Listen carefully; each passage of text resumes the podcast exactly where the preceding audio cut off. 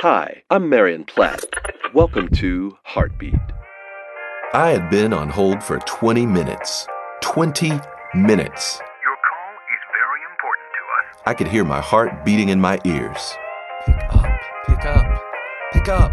Then the kindest voice answered, I'm so sorry about your wait. How can I help you? and I took a deep breath. Okay. In that moment, I remembered it wasn't her fault that there were an infinite amount of people trying to get a hold of the doctor. So, instead of complaining, I simply asked for an appointment and thanked her for her service. As I hung up, my wife looked at me amazed because I wasn't irritated or impatient.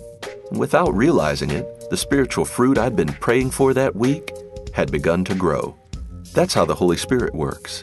He's continually shaping our character to be more and more like Jesus. Heartbeat is brought to you by the Salvation Army.